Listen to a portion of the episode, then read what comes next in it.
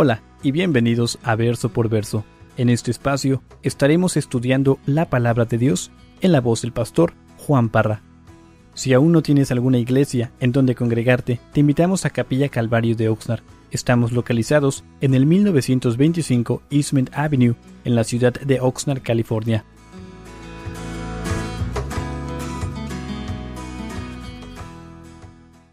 Primera de Reyes, capítulo 22. Y dice el verso 1. Recuerden, hermanos, rápidamente que ha sido un caos en, Israel. El rey Acab, rey malvado, hermanos, se ha rebelado contra Dios, ha llevado al pueblo de Israel a, a una profundidad de pecado. El Señor lo reprende, se arrepiente. Pero como vamos a ver en esta noche, hermanos, a veces al pasar del tiempo, como que tendemos a regresar a nuestras tendencias. Tenemos esa necesidad de siempre estar cerca del Señor para que nos purifique, para que nos transforme, para que nos aliente con esa nueva vida que tanto necesitamos. Y vamos a ver de que este, este rey, hermanos, va a retroceder y va a caer en pecado. Yo no sé cuántos de ustedes a veces, ah, por más que se esfuercen, a veces cometemos pecado. Pero gracias a Dios que tenemos un abogado que nos perdona, intercede por nosotros. Gracias Jesús. Primera de Reyes 22, verso 1 dice, tres años pasaron sin guerra entre los sirios e Israel. Y aconteció al tercer año que Josafat, rey de Judá, descendió al rey de Israel. Y el rey de Israel dijo a sus siervos, ¿no sabéis que Ramot de Galaad es nuestra? Y nosotros no hemos hecho nada para tomarla de mano del rey de Siria. Y dijo Josafat, ¿quieres venir conmigo a pelear contra Ramot de Galaad? Y Josafat respondió al rey de Israel, yo soy como tú y mi pueblo como tu pueblo, y mis caballos como tus caballos. Hermanos, aquí vemos una relación entre estos dos reyes. Yo no sé si te llama la, la atención. Recuerden de que Israel es una nación dividida ahora. Tenemos a Judá en el sur, tenemos a Israel en el norte. Pero, hermanos, regresen al capítulo 20, donde Israel, hermanos, vence por completo a Siria. Y, y déjenme retroceder. Muchas veces nosotros pensamos que nuestros ideales, nuestra forma de pensar, nuestras ideas, a veces son buenas. Inclusive hay muchos que creen que sus ideas son perfectas, pero hermanos, nuestros ideales, nuestras ideas no se pueden comparar con las de Dios, porque realmente las nuestras no son perfectas, solamente Dios es perfecto. Y, hermanos, en esta historia, ese, ese plan, esa idea del rey Acab de soltar al rey Benadad. Recuerden que los habían vencido y, y lo recibe. El rey Acab recibe a este rey malvado, lo recibe como hermano y le perdona la vida. No sé si recuerdan eso.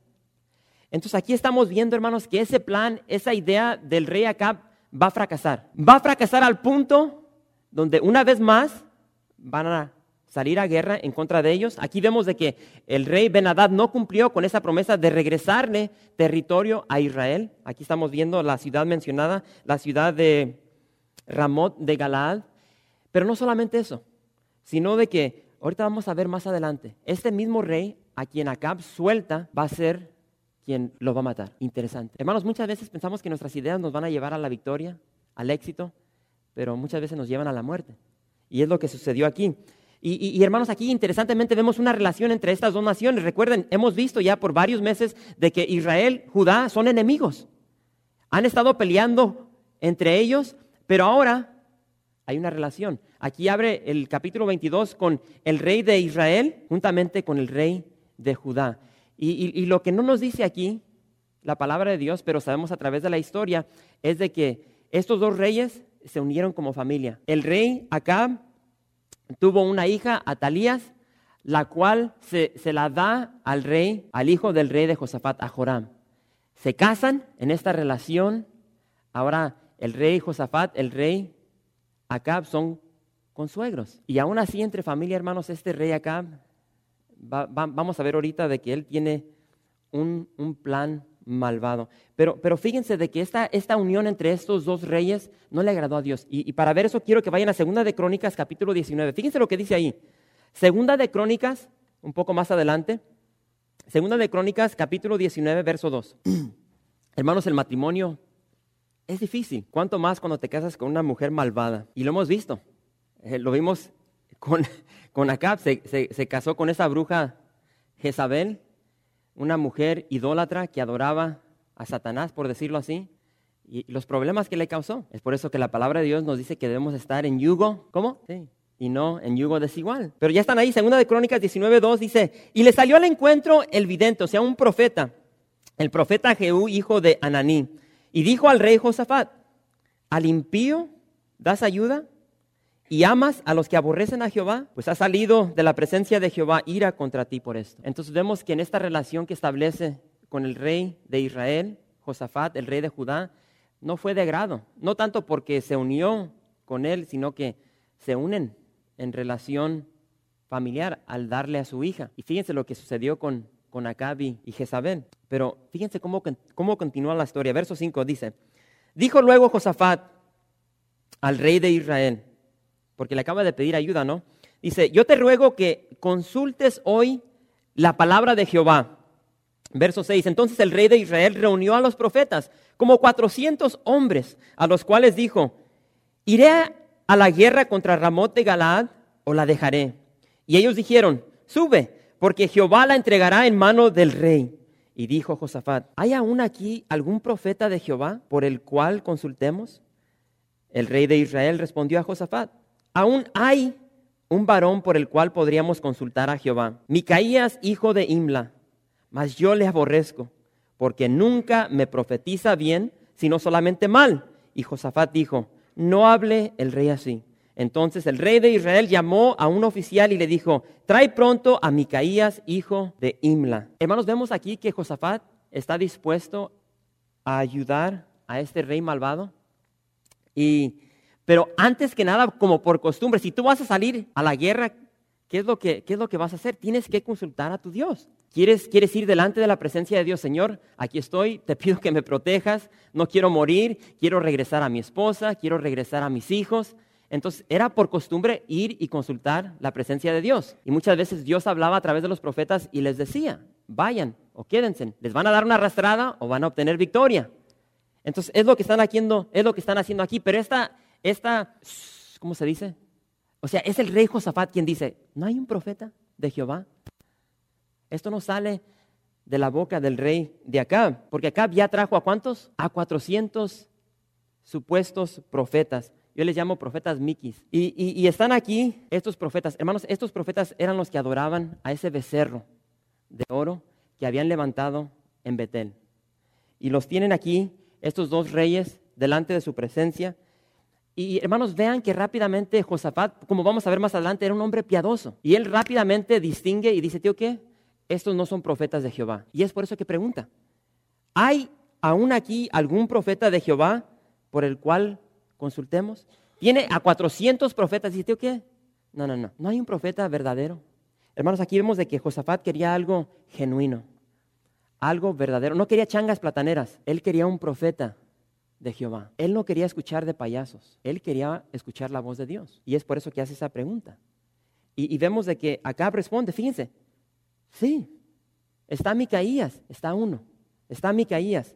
Pero ¿qué es lo que dice? Pero lo aborrezco. Yo no sé cuántos de ustedes aborrecen a alguien. Espero que nadie. Pero no sé si en, en tu caminar, en tu vivir, has pasado por una etapa donde has aborrecido a alguien. ¿Cuál fue ese motivo? Bueno, fíjense el motivo por el cual Acab aborrece a este profeta de Dios. Lo dice, porque nunca me profetiza bien, sino solamente el mal. Hermanos, hay tantas personas que no quieren escuchar la verdad, solamente quieren escuchar lo que les conviene. No sé si les he contado la vez que una, una, una hermana me habló y me habla por teléfono, no sé quién sería esta, esta señora, pero me habla y me dice, pastor, escuché uh, que usted da consejería, me gustaría pedirle un consejo, ¿ok? Y, y empiezo a escucharla y de acuerdo a lo que me estaba diciendo, ni recuerdo qué es lo que me estaba diciendo, pero yo le empecé a, a, decir lo que dice la palabra de Dios. Al punto de que esta mujer se enoja y me empieza a gritar por el teléfono, me empieza a insultar, tío, ¿qué? ¿Por qué? ¿Por qué me habló? Ya deje de, de hablarme, ya no quiero más su consejería y me colgó. Y, pero se le olvidó de que ella fue la que me había hablado a mí, pidiendo consejo. Pero, pero, así vemos a este, a este rey. Hay muchas personas que no quieren escuchar la verdad. Cuando tú eres confrontado con la verdad, ¿cómo reaccionas? ¿Cuál es tu actitud? Aquí vemos de que este rey no quiso escuchar la verdad. Y, y hermanos, como vimos hace un par de semanas, hay personas, tal como acá, que odian a esas personas que declaran la verdad. Y, algo que mencioné hace dos semanas atrás es de que, hermanos, las personas que te dicen la verdad, esos son realmente tus verdaderos amigos. Y a esos no los tienes que rechazar, porque ellos son los que te aman y porque te aman te declaran la verdad. Y es lo que estamos viendo aquí. Este Acab no quiere escuchar verdad. Así es que dice, vayan y traigan a Micaías. ¿Por qué? Porque Josafat lo está mandando pedir. Pero mientras traen a este profeta, fíjense lo que van a hacer estos miquis, estos profetas falsos. Verso 10. Y el rey de Israel y Josafat, rey de Judá, estaban sentados cada uno en su silla, vestidos de sus ropas reales en la plaza junto a la entrada de la puerta de Samaria. Y todos los profetas profetizaban delante de ellos. Y Sedequías, hijo de que Anana, se había hecho unos cuernos de hierro. Y dijo, así dicho, así ha dicho Jehová, con estos acornearás a los sirios hasta acabarlos. Y todos los profetas profetizaban de la misma manera diciendo, sube a Ramot de Galaad y serás prosperado porque Jehová la entregará en mano del rey. Y hermanos, esto es lo que están profetizando estos 400 profetas. Ahora, hermanos, traten de visualizar esto. Ah, ahí está el hermano Nietzsche con una risa. Da risa. Traten de visualizar el panorama. Aquí tienes a estos dos reyes sentados en sus tronos con sus ropajes reales, al aire libre. Aquellos que tengan el privilegio de ir a Israel, vamos a llegar al norte, a la ciudad de Tel Dan. Y allí, al entrar a esa ciudad, todavía están las murallas de esta ciudad. Y allí enfrente de esa ciudad está un trono. Bueno, ya el trono ya lo quitaron, pero está la base de este trono. Y es donde se acostumbraban llegar estos, estos reyes y se sentaban ahí y escuchaban todo lo que estaba sucediendo. Entonces, así están estos dos reyes sentados en sus tronos al aire libre, 400 profetas falsos delante de ellos y todos están profetizando lo mismo. Y uno de ellos, Sedequías, hijo de Keanana, dice que se fabrica unos cuernos de hierro, así como cuernos de, toro, y empieza como un animal. Traten de visualizar esto. Y empieza a, asimilar lo que, lo que va a suceder. Y le está diciendo, supuestamente, palabra de Dios. Esto, lo que, esto es lo que Dios ha dicho. La victoria es tuya. Y él empieza como animal ahí a cornear a los sirios y todos los demás empiezan a seguirle la corriente. Y hermanos, por si había alguna duda en el rey Josafat, recuerden, Josafat, el rey de Judá, es el rey piadoso. Por si había una duda en su corazón concerniente a estos profetas, créanme que ahorita toda duda se ha removido de su corazón, de su mente, y él sabe que estas son las changas plataneras. Micaías viene en camino. Y mientras él viene en camino, fíjense lo que se le está diciendo. Mientras estos 400 están ahí profetizando falsamente, traen al preso al verdadero profeta y fíjense lo que se le viene diciendo en el camino. Verso 13. Dice, y el mensajero que había ido a llamar a Micaías le habló diciendo, he aquí que las palabras de los profetas a una voz anuncian al rey cosas buenas, sea ahora tu palabra conforme a la palabra de alguno de ellos y anuncia también buen éxito. Y Micaías respondió, hermanos, fíjense lo que él responde, vive Jehová. Hermanos, ¿servimos a un Dios muerto o vivo? Y porque él está vivo, sus hijos deben vivir de tal manera. Pero él declara, vive Jehová, que lo que Jehová me hablare, eso diré. Ahora, ¿qué te ha declarado Dios a ti que tú hables? Y lo que él te ha declarado, ¿lo estás declarando? Dino pues al rey. Y fíjense, fíjense lo que, lo que hace este profeta. Tenía sentido de humor. Y el rey le dijo, Micaías, la pregunta, ¿iremos a pelear contra Ramot de Galaad o la dejaremos? Él le respondió, sube y serás prosperado. Y Jehová la entregará en mano del rey. Respuesta del rey, verso 16. Y el rey le dijo, ¿hasta cuántas veces he de exigirte que no me digas sino la verdad en el nombre de Jehová? Hermanos, por si no lo vieron, este siervo que trae a Micaías ya le viene lavando el coco. Micaías dijo que todos los profetas, los 400, están declarando cosas buenas. Más vale que haga lo mismo. Y me encanta lo que dice. Vive Jehová.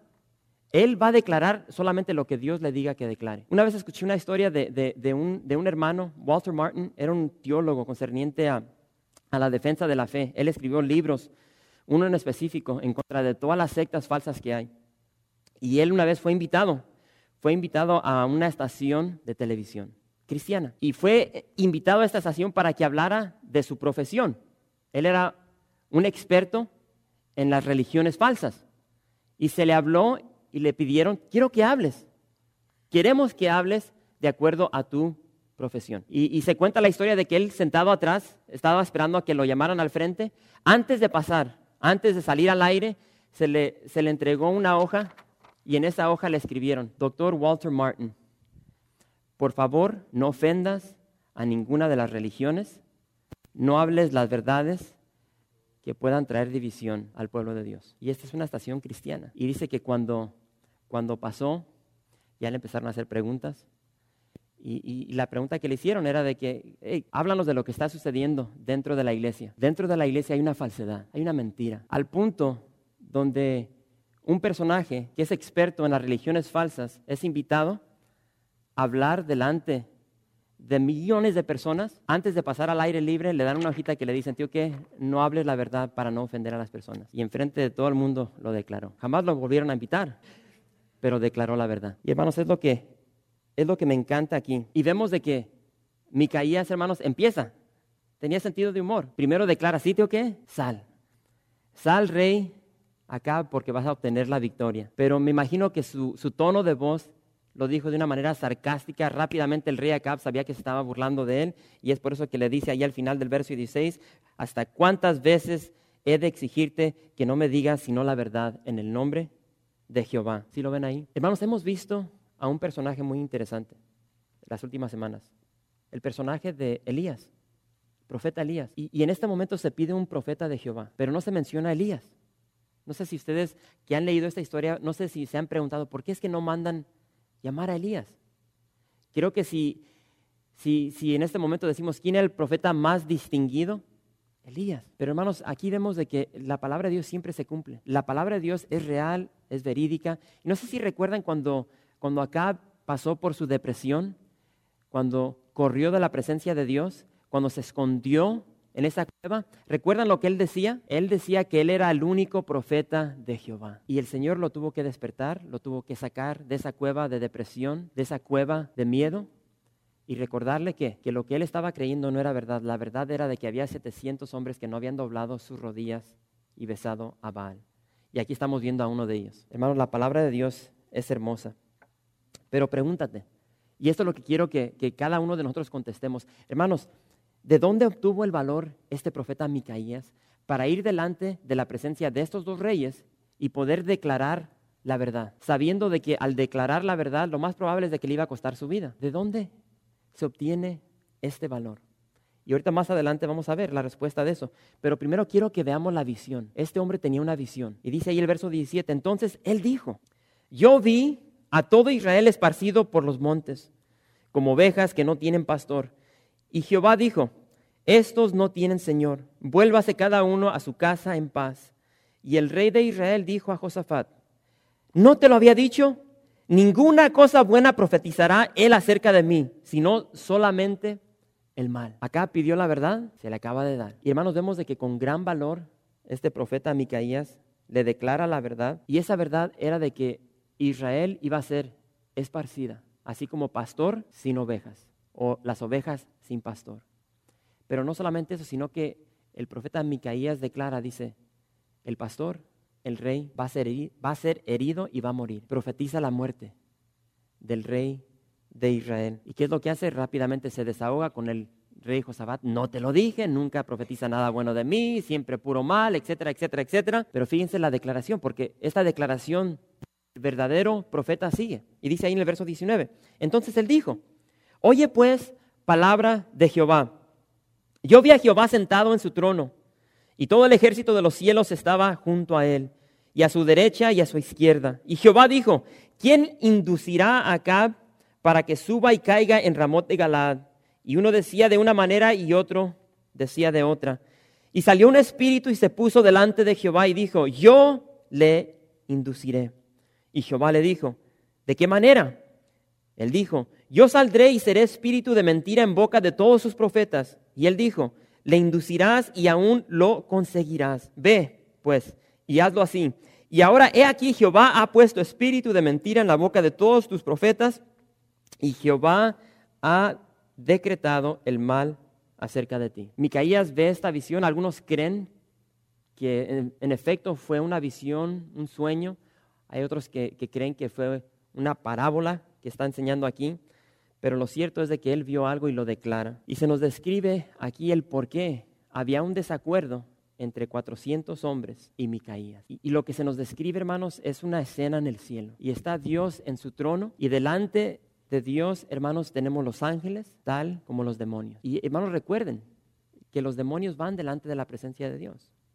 Y tenemos esta escena, tanto los ángeles como los demonios delante de Dios, y están a, aquí viendo qué es lo que va a suceder. Muy similar a lo que sucede con Job, Job capítulo 1, donde Satanás va delante de Dios y empieza ahí a fabricar su plan en contra de este hombre piadoso. Y es lo que estamos viendo aquí. Y vemos de que Satanás, tal vez fue Satanás, no se nos dice, un espíritu de mentira. Si no fue Satanás, fue un, un ángel caído, un diablo, un demonio. Y este espíritu de mentira sale para inducir a estos 400 hombres para que ellos profeticen una victoria falsa. ¿Para qué? Para el juicio del rey de Israel. Y es lo que estamos viendo aquí. Y, hermanos, recuerden que ya han pasado tres años desde la última vez que vimos al rey Acab. Recuerden que Acab se humilló, pidió perdón, Dios lo perdonó, pero muchas veces no nos mantenemos firmes. Y es lo que estamos viendo aquí. Pero recuerden lo que les dije, ¿qué fue en la vida de este profeta que le dio valor para declarar verdad? Cuando tú y yo llegamos a una situación donde vamos a declarar la verdad y sabemos que esa, esa verdad nos va a costar algo, ¿lo haces o tomas la, la ruta fácil y echas mentira. Siempre que estamos en esa época de, de, al principio del año, siempre hablamos de los impuestos. ¿sí? Con una mentira puede ser que el gobierno te va a regresar mil dólares, con una mentira aquí, otra mentira acá, ya te regresaron tres mil. Llegas delante de esa persona que prepara los impuestos y te dice, tío, ¿qué? Si hacemos un cambio aquí, un cambio acá, te pueden regresar dos mil dólares más. ¿Cómo reaccionas? ¿Qué es lo que había en la vida de este varón? Que al punto de costarle su vida, él pudo declarar la verdad. Hermano, la respuesta es fácil intimidad con Dios. Cuando tenemos intimidad con Dios, cuando estamos cerca de Dios, Dios por naturaleza es verdad. Jesús dijo, yo soy el camino y la verdad. Cuando estamos cerca de Jesús, vamos a, a recibir de esa gloria del Dios al cual servimos. Y vemos de que este profeta tenía una, una cercanía, una relación íntima con el Dios al cual él servía. Por eso es que él recibía esta visión. Él tenía el valor de poder ir delante de estos reyes malvados, o tan siquiera uno de ellos, y poder hablar verdad al punto de muerte. Fíjense lo que dice Segunda de Corintios. Quiero que vayan conmigo. Segunda de Corintios capítulo 12. Segunda de Corintios capítulo 12, verso 10. Y cuando lo tengan, digan amén. amén, amén. Ya vamos a terminar, hermanos. Espero que no los esté durmiendo. ¿Están todos ahí? Y Pablo dice, hermanos, dice, por lo cual por amor a Cristo me gozo. ¿En qué? En las debilidades, en afrentas, en necesidades, en persecuciones, en angustias, porque cuando soy débil, entonces soy fuerte. Hermanos, son, son en esas situaciones donde nada de lo que podamos hacer nos va a dar la victoria. Nada de lo que hagamos humanamente va a resolver ese problema. En cualquier relación, relación matrimonial, relación con nuestros hijos, relaciones en el trabajo, donde llegas a ese punto en tu vida y dices, tío, que Señor, yo no puedo hacer absolutamente nada, necesito de ti. Y es básicamente cuando te haces a un lado y entra Dios y dice, ok, ahora puedo obrar. ¿Y acaso o no servimos a un Dios todopoderoso? Hermanos, la clave del cristianismo, y es, es algo que hablaba con mi hermano Rudy esta mañana, es, es el morir. Y es opuesto a lo que este mundo enseña. Hermanos, tenemos que aprender a morir porque cuando morimos nosotros, pues nos hacemos a un lado y ese Dios que vive va a vivir en nosotros. Pero es tan difícil mantener, mantenerse en el altar. Si Pablo dice que debemos ser sacrificios vivos. Recuerden, el, varones, el mensaje que nos trajo Eri, de cómo llevaban los animales al altar. Hermanos, a esos animales los amarraban y bien amarraditos, entonces empezaban a degollarlos. Nosotros estamos en este altar de la vida y no estamos amarrados. Tenemos voluntad para pararnos de ese altar e irnos. Y ahí está la clave de mantener de mantenernos en ese altar, de morir para que Cristo viva en nosotros. Algo hermoso. La clave está en el morir y dejar que Dios viva en y a través de nosotros. Continuamos, dice el verso 24. Entonces se acercó Sedequías, hijo de Keanana, y golpeó a Micaías en la mejilla diciendo, ¿Por dónde se fue de mí el Espíritu de Jehová para hablarte a ti? Y Micaías respondió, He aquí, tú lo verás en aquel día, cuando te irás metiendo de aposento en aposento para esconderte. Entonces el rey de Israel dijo, Toma a Micaías y llévalo a Amón, gobernador de la ciudad, y a Joás, hijo del rey, y dirás, así ha dicho el rey, echad a éste en la cárcel y mantenedle con pan de angustia y con agua de aflicción, hasta que yo vuelva en paz. Y dijo Micaías, si llegas a volver en paz, Jehová no ha hablado por mí. Enseguida dijo, oíd pueblos todos. Hermanos, aquí vemos con una claridad con aquellos que desechan la verdad de la palabra de Dios. Siempre van a caer en la trampa de la mentira y sus vidas van a ser vidas de locura e ira. Aquel que vive alejado de la verdad, esa va, a ser su vida.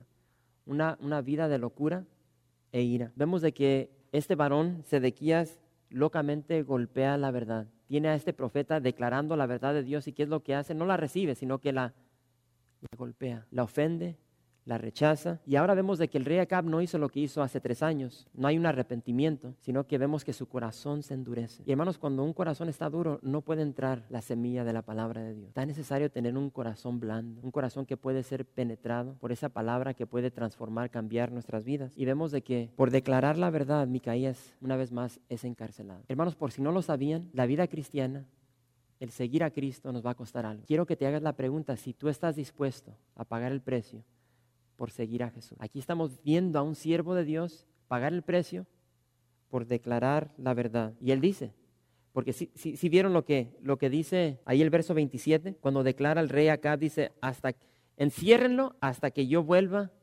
en paz. Métanlo a la cárcel hasta que yo vuelva en paz. Y esas palabras que declara este profeta, si llegas a volver en paz, Jehová no ha hablado por mí. Hermanos, ¿qué creen que sintió en ese momento el rey acá? Y fíjense lo que dice el verso 29, porque ahí viene la guerra. Hermanos, en nuestra vida hay guerras, hay batallas, somos soldados del ejército de Dios. Y por si no lo sabías, hermano, nuestra vida así es. Eh, vamos de batalla en batalla. Salimos de una, llega la paz y tío que a la vuelta, ahí viene la otra. ¿Estás listo? Ponte la armadura de Dios porque esto nunca va a terminar hasta que el Señor regrese y nos vayamos con Él. Si estás esperando una vida de color de rosas donde todo va a ser bien, eh, este no es el lugar. Las batallas llegan una tras otra, tras otra. Y dice el verso 29, subió pues el rey de Israel con Josafat, rey de Judá, a Ramat de Galad. Y el rey de Israel dijo a Josafat, escuchen esto por favor, aquí está el plan con maña. Y el rey de Israel, o sea, Acab, dijo a su consuegro, yo me disfrazaré y entraré en la batalla, y tú ponte tus vestidos. Y el rey de Israel se disfrazó y entró en la batalla. Hermanos, ¿qué está pasando aquí? El rey Acab llega y le dice a su consuegro, a su familiar, mira, mira papá, yo me voy a vestir con ropa así normal, pero tú quédate con la ropa real de rey y así vamos a salir a la guerra. Tal vez si era su esposa, entiendo. Quería que la mataran o algo. Pero si pueden ver esto, este plan, dije, hey, yo me voy a vestir así como un soldado, pero tú quédate con tu ropa real. Y, hermanos, lo recibe. Yo no sé dónde estaría Josafat en este momento, pero le hace caso y vamos a ver ahorita que así sale a la guerra. Y fíjense, vamos a ver ahorita lo que va a pasar. Pero hermanos, quiero que vean aquí de que el rey Acab escuchó la voz de los 400 hombres y no la voz del verdadero profeta. Y aparte de eso, hermanos, Acab era un hombre pecaminoso, pero no era menso. Tal vez rechazó la profecía del rey Micaías, pero tengan por seguro que la temió. Y es por eso que se fabrica este plan y dice, tío, que tú vete vestido así, yo me voy a ir así y a ver, qué pasa ahorita. Y es lo que está sucediendo aquí. Fíjense lo que sucede, verso 31. Dice, mas el rey de Siria había mandado a sus 32 capitanes de los carros, diciendo, no peleéis ni con grande ni con chico, sino solo contra el rey de Israel, o sea, contra Acab. Cuando los capitanes de los carros vieron a Josafat, dijeron, ciertamente este es el rey de Israel. Y vinieron contra él para pelear con él. Mas el rey Josafat gritó, Viendo entonces los capitanes de los carros que no era el rey de Israel, se apartaron de él. Y un hombre disparó su arco a la aventura e hirió al rey de Israel por entre las junturas de la armadura. Por lo que dijo él a su cochero, da la vuelta y sácame del campo, pues estoy herido. Pero la batalla había arreciado aquel día y el rey estuvo en su carro delante de los sirios y a la tarde murió. Y la sangre de la herida corría por el fondo del carro. Y a la puerta, perdón, y a la puesta del sol salió un pregón por el campamento diciendo, cada uno a su ciudad y cada cual a su tierra, tal como lo había profetizado el profeta anteriormente. Hermanos, el plan del rey de Siria era destruir solamente a quién? Acá. Y estos 32 hombres, capitanes, recibieron sus órdenes y ellos iban en contra del rey, del que iba vestido con las ropas reales. ¿Recuerdan lo que le dijo acá a Josafat? Ese era el plan. Y se nos dice que cuando, cuando llegan delante del que está vestido de la ropa real, ¿qué es lo que hace Josafat? ¿Qué es lo que hizo? Gritó. Ahora, yo no sé qué se te viene a ti a la mente cuando, cuando leíste ahorita eso. Tal vez, ¡ah! Cobarde. Pero hermanos, si vamos a la palabra de Dios, ahí en Segunda de Crónicas, ahí en el capítulo 19, ahí se nos dice que Josafat clamó a Dios. Y en su clamor a Dios, dice que Dios le ayudó. ¿Por qué? Porque Josafat es un, es un rey piadoso y lo está protegiendo de esta maldad de su consuegro, el rey Acab. Por si lo quieren apuntar, segunda de Crónicas 19:4, ahí dice, perdón, 18:31, dice que clamó a Jehová y Jehová le ayudó. Y hermanos, esta experiencia en la vida de Josafat lo va a cambiar. Recuerden, él ha establecido una relación, una relación con este rey malvado. Ahora, recuerden, son hermanos, es el mismo pueblo de Dios, pero relacionarse al punto de dar a su hija o su hijo para que se case con la hija de Acab, ahí está el pecado. Y es reprendido por eso. Y ahorita vamos a ver un poquito más adelante cómo sigue esta relación entre estos dos reyes. Pero lo cierto es de que, hermanos, Acab entra a la batalla disfrazado de incógnito y de pura casualidad dice que un hombre que ni se menciona por nombre, dice que nomás agarra una flecha, un arco y la tira a la aventura y esa flecha va, va, va y cae entre las junturas de su armadura y entra y, lo golpea con una herida mortal. De pura casualidad. Y vemos la profecía declarada por Micaías de que en ese momento, al caer el rey, al caer el pastor, las ovejas se iban a disparcir. Y es lo que sucede. Verso 37. Y murió pues el rey y fue traído a Samaria y sepultaron al rey en Samaria, y lavaron el carro en el estanque de Samaria, y los perros lamieron su sangre, y también las rameras se lavaban allí, conforme a la palabra que Jehová había hablado. El resto de los hechos de Acab y todo lo que hizo, y la casa de marfil que construyó, y todas las ciudades que edificó, no está escrito en el libro de las crónicas de los reyes de Israel. Y durmió Acab con sus padres y reinó en su lugar Ocosía su hijo. Hermanos, aquí rápidamente vemos un paralelo. Es algo que hemos visto a través del libro de, Primera de Reyes, de que Acab fue un rey malvado. Y siempre declaré esas palabras. Él adulteró contra su Dios. ¿sí? Y, y Acab en sí cayó en una prostitución espiritual. Entonces, al final de su vida, tal como lo declaró Dios, en su muerte, primeramente, está juntamente con perros, animales no limpios considerados por los judíos. Entonces en su muerte está rodeado por perros y prostitutas. Un mensaje poderoso, una muerte no muy honrosa a los ojos de los judíos. Y es lo que estamos viendo aquí. Verso 41. Josafat, hijo de Asa, comenzó a reinar sobre Judá. Hermanos, aquí nos podemos confundir, pero muere Acab, ahora su hijo Ocosías empieza a reinar en Israel. Pero aquí ya estamos hablando de Judá y dice que Josafat, hijo de Asa, comienza a reinar sobre Judá en el cuarto año de Acab, rey de Israel. Era Josafat de 35 años cuando comenzó a reinar y reinó 25 años en Jerusalén. El nombre de su madre fue Azuba, hija de Sili. Y anduvo en todo el camino de Asa su padre, sin desviarse de él, haciendo lo recto ante los ojos de Jehová. Con todo esto los lugares altos no fueron quitados porque el pueblo sacrificaba aún y quemaban incienso en ellos. Y Josafat hizo paz con el rey de Israel. Los demás hechos de Josafat y sus hazañas y las guerras que hizo no están escritos en el libro de las crónicas de los reyes de Judá. Barrió también de la tierra el resto de los sodomitas que había quedado en el tiempo de su padre Asa. No había entonces rey en Edom, había gobernador en lugar de rey. Josafat había hecho naves de Tarsis, las cuales había de ir a Ofir por oro mas no fueron porque se rompieron en Esión Geber. Entonces Ocosías, hijo de Acab, dijo a Josafat, vayan mis siervos con los tuyos en las naves. Mas Josafat no quiso. Y durmió Josafat con sus padres y fue sepultado con ellos en la ciudad de David, su padre, y en su lugar reinó Joram, su hijo. Entonces aquí empezamos ya a ver el final de este libro, hermanos. Y vemos de que este, ya estamos hablando del rey Josafat, el rey de Judá. Y se nos describe este hombre como como un hombre, un rey piadoso, y se nos empieza a describir lo que él hizo. Hermanos, este no fue un rey perfecto, pero sí caminó hacia la perfección, tal como nosotros tenemos que hacer. Jamás vamos a ser perfectos, pero caminamos hacia la perfección. O sea, caminamos hacia Dios con nuestra vista hacia el cielo. Y es lo que hizo este rey. Y se nos dice que hizo paz con Israel. No solamente eso, sino dice que sacó a todos los sodomitas. Ah, también se nos dice en Segunda de Crónicas que él enseñó la ley de Dios. Algo hermoso que el pueblo de Israel no había experimentado en muchos años. Pero vemos de que en este pacto que hace con el rey de Israel, estamos hablando de, Josafat, rey de Judá, hacen este pacto. Primeramente ya vimos de que sale a la guerra con Acab, después se asocia con su hijo. Muere Acab, ahora está reinando en Israel, ¿quién? Ocosías. Y dice que hacen un plan, se unen y van a ir por oro. Pero dice que esas naves no llegan a ningún lugar porque se hunden. O sea, vemos de que se, se sigue relacionando con el impío. Y fíjense lo que Dios dice en Segunda de Crónicas. Quiero que vayan conmigo. Segunda de Crónicas 20:37. Aquí adelantito.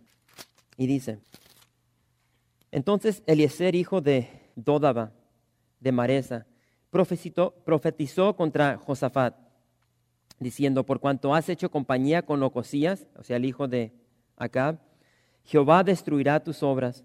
Y las naves se rompieron y no pudieron ir a Tarsis. Entonces vemos, hermanos, Dios está al tanto de todo. A veces pensamos que Dios no está viendo lo que estamos haciendo. Pensamos que Dios no está viendo las relaciones en las cuales nos involucramos, pero Dios está atento de todo. Y Él vio esta relación que Él, o sea, no aprendió de la primera, con su relación con el Padre. Acá, tiene que pasar por esta, y no es hasta que pasa por esta donde sus, sus naves se hunden, y después Ocosías, regresa y le dice, hey, ¿tú qué? Ah, Vayan mis siervos con los tuyos en las naves, verso 49. Y ya por fin dice Josafat que no. Y creo que así es nuestra vida, hermanos. A veces la vamos a regar, vamos a cometer errores, pero tiene que llegar a ese punto donde decimos, tío, ¿qué? Esto no me ha funcionado, mejor hay que pararle ahí. ¿Cuánto tenemos que perder económicamente, familiarmente, en la vida en general hasta que digamos, tío, que esto no me está funcionando? Mejor aquí hay que pararle. Y hay personas que no aprenden y toda la vida siguen con un vicio, con un pecado y los está destruyendo, destruye su matrimonio, destruye su familia, sus hijos, y sigue necios y necios y necios y no, no cambia nada. Este le pasó dos veces, tío, que ya, estuvo bueno, con dos aprendí. Y es lo hermoso de este, de este siervo de Dios. Y para terminar, verso 51. Dice, Ocosías, hijo de Acab, comenzó a reinar sobre Israel en Samaria, el año 17 de Josafat, rey de Judá, y reinó dos años sobre Israel. E hizo lo malo ante los ojos de Jehová y anduvo en el camino de su padre y en el camino de su madre, y en el camino de Jeroboam, hijo de Nabat, que hizo pecar a Israel. Porque sirvió a Baal y lo adoró, y provocó a ira a Jehová, Dios de Israel, conforme a todas las cosas que había hecho su padre. Y ahí se nos da la introducción de este rey, y hermanos, lo vamos a ver en pleno color el próximo viernes. Van a ver lo que le va a suceder. Muy interesante. Si quieren leer Segunda de Reyes, capítulo 1, capítulo 2, está muy interesante la historia. Pero para terminar en esta noche, hermanos, hermanos, el pecado es como un cáncer. El, pecado se sigue extendiendo. Y a veces nos gusta jugar con el pecado y, pensamos que lo podemos controlar. Pero ese, pecado es, es, canceroso, se sigue extendiendo. Ya cuando menos nos damos cuenta, ya nos ha consumido y ya, ya no hay nada que podemos hacer. Solamente que Dios interfiera en la situación. Hermanos, tenemos que cortar el pecado en nuestra vida. Y, y si somos honestos, hermanos, la verdad es de que el pecado está a la puerta y diario nos está tocando. Y está en nosotros si vamos a abrir esa puerta y lo vamos a, dejar entrar. Siempre, día tras día, el pecado nos va a estar tocando. La vuelta, mañana, saliendo de aquí, tal vez algunos de ustedes saliendo de aquí se van a subir al carro y van a empezar a alegar. El pecado siempre está ahí, pero está en ti, en mí, si vamos a abrir esa puerta. Y, y muy interesante, hermanos, este libro, no sé si recuerdan, hermanos, Primera de Reyes empezó de una manera tan especial empezó con, la vida de un rey que dice, tenía el corazón conforme al de Jehová. Un rey poderoso, un rey que pecó, pero amaba a Dios. Un rey que tenía a la nación de Israel unida. Había prosperidad, había poder, había expansión, pero en un término de generaciones, hermanos, todo cambia. Ahora llegamos al final de Primera de Reyes y, y Primera de Reyes cierra con un rey malvado, un rey que adora a Satanás. O sea, vean lo drástico, el cambio de un rey que adoró a Jehová, al Dios verdadero, a un rey que está adorando a Satanás. De una nación unida, próspera, poderosa, expandiendo, a una nación que está dividida al borde de la destrucción, al borde de ser llevada cautiva esclavizada, perdiendo territorio y en pobreza. No sé si pueden ver lo que el pecado causa. Lo que causa no solamente individualmente en el ser humano, sino en una nación. Y por si no lo están viendo, hermanos, estamos rodeados por pecado y esta nación en la cual vivimos está al borde de la destrucción. Y en una generación esto ha sucedido. El pecado es real, es un cáncer y destruye. Y es lo que estamos viendo aquí de una manera tan clara. Y hermanos, yo simplemente en esta noche les digo, tío, que el pecado que esté en nuestra vida, arranquemos ese pecado. Así de sencillo. Si estás consciente de un pecado en tu vida, arráncalo, de, córtalo, métele el cuchillo, métele la espada, que es la palabra de Dios. Y por más que te duela, arráncalo porque si no te va a destruir, porque se va a ir expandiendo como el cáncer hasta que estés debilitado y no puedas hacer nada. Gracias por visitar calvariooxnar.org. En este sitio web podrás encontrar información fresca cada semana, como los servicios previamente grabados, los cuales están disponibles para ti para que los puedas escuchar en cualquier momento. Estamos seguros que este material será de gran edificación espiritual para tu vida y para tu familia. La visión de Capilla Calvario de Oxnard es ser como Jesús, aprendiendo y viviendo la palabra de Dios.